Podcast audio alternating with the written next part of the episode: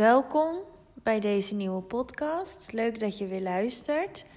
Ehm, vandaag wil ik het graag hebben met jullie over hoe wij met onze mind onszelf, ons lichaam kunnen genezen, maar daarmee ook andere mensen kunnen genezen.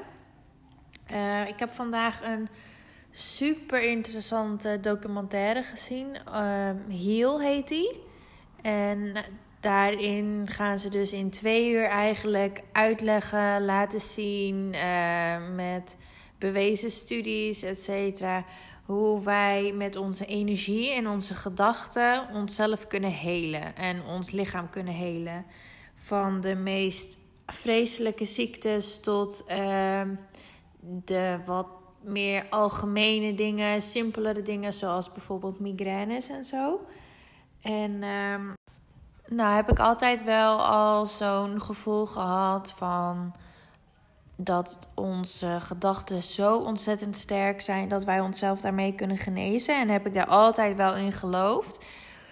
Ik heb zelf uh, ook altijd eigenlijk gezegd, al van kleins af aan, dat ik ook echt niet weet waar dat vandaan komt.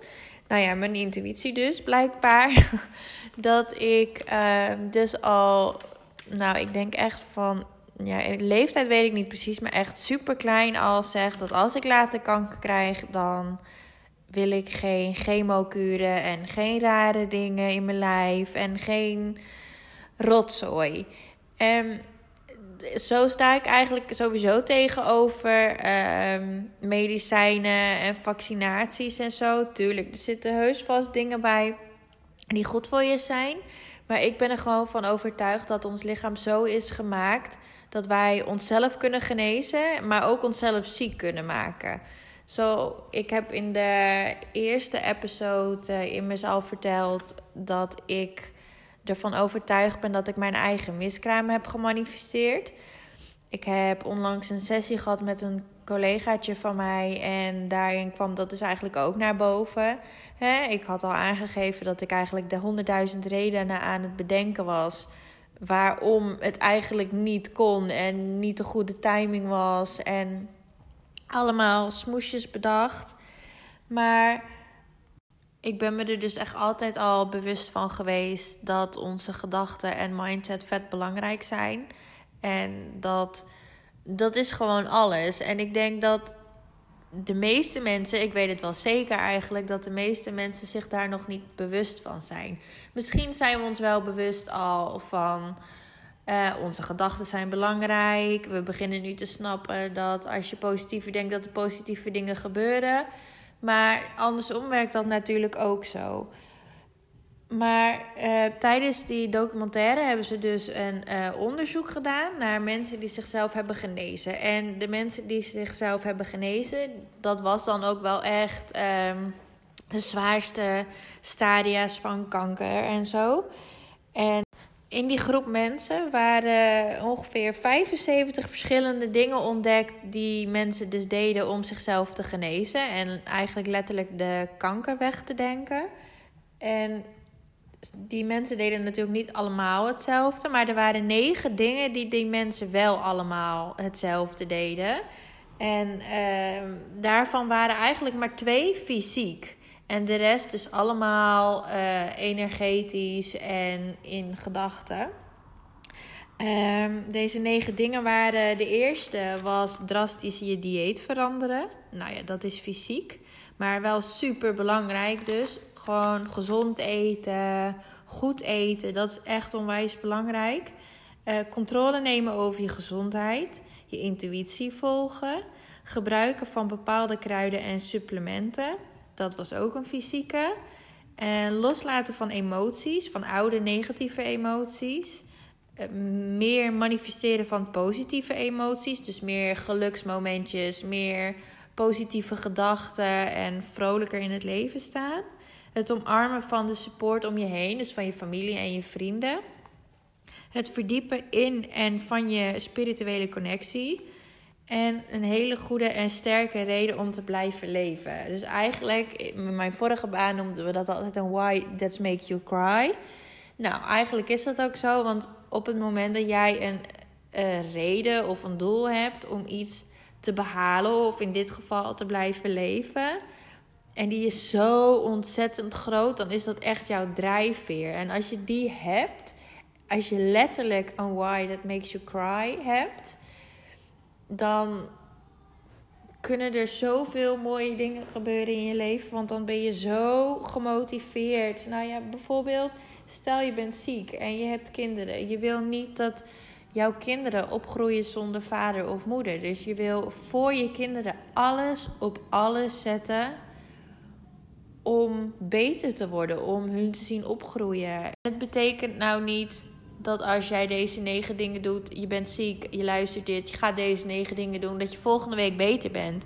Nee, het is natuurlijk wel echt een hele reis. Maar hoe dieper jij daarin springt en hoe bewuster jij daarmee bezig gaat, hoe sneller je ook resultaten zult zien. En weet je, ik heb ook zoiets: baat het niet, schaadt het niet. Je kan er alleen maar beter van worden. In elk geval kan je hier alleen maar beter van worden. En je kan natuurlijk denken van ja, chemokuren, medicijnen, eh, vaccinaties, alles wat daarmee te maken heeft, die zijn er niet voor niks. Nee, dat klopt. Maar als je goed na gaat denken en je goed bewust wordt van wat medicijnen doen, eigenlijk stel je hebt hoofdpijn en je neemt een paracetamol, dan gaat je hoofdpijn misschien wel weg. Maar de oorzaak van je hoofdpijn, die zit er nog steeds. Dus als jij een knoop hebt in je nek, dan gaat die niet weg met een paracetamolletje. Dus het is zo ontzettend belangrijk dat we allemaal teruggaan naar de kern. Echt naar binnen en ons gaan verdiepen in waarom. Waarom is dit zo? Waarom overkomt dit mij? Waarom gebeuren dingen zoals ze gebeuren? Waarom gebeurt het nu? Als je al die vragen blijft stellen aan jezelf en dat blijft onderzoeken, ga je zoveel leren. En kom je achter zoveel dingen dat je denkt: jeetje, dit had ik echt eerder moeten weten. We kennen denk ik ook allemaal wel het placebo-effect. Je krijgt een pilletje en jij bent er heilig van overtuigd dat die werkt. Nou, en na een paar dagen, weken, uren, hangt vanaf wat voor pilletje het natuurlijk is kom jij erachter dat het ook werkelijk waar werkt. En, maar aan de andere kant werkt dit ook zo. Als ik jou een pilletje zou geven en ik ga je vertellen. Als je dit pilletje neemt, dan voel je je over een uur hoofdpijn en misselijk. En over twee uur ga je overgeven. En over drie uur ga, krijg je koorts. En als ik je dat allemaal vertel en je zo kan overtuigen dat dat gebeurt, gaat dat waarschijnlijk ook gebeuren dit is weer een voorbeeld van hoe belangrijk je gedachten zijn en je geloof, waar je ook maar in gelooft. Als jij gelooft dat iets positief uitpakt of dat iets negatief uitpakt, dan manifesteer je dat ook zo. Dus gaat dat ook zo gebeuren. En als je gewoon positief blijft denken, dan kun jij jezelf gewoon helen. Dan hebben wij allemaal de kracht om onszelf te helen. En hoe mooi zou de wereld zijn als we allemaal gewoon een stuk positiever zouden zijn in het leven. En ook elkaar kunnen genezen. Je energie stuurt naar iemand die het nodig heeft. En laat ook echt dat we laten weten dat we er zijn voor de mensen die ons nodig hebben. En niet alleen maar als ze daarom vragen. Want als jij echt hulp nodig hebt, dan ga je daar niet om vragen. Dan wil je eigenlijk gewoon dat iedereen er is zonder dat je erom vraagt.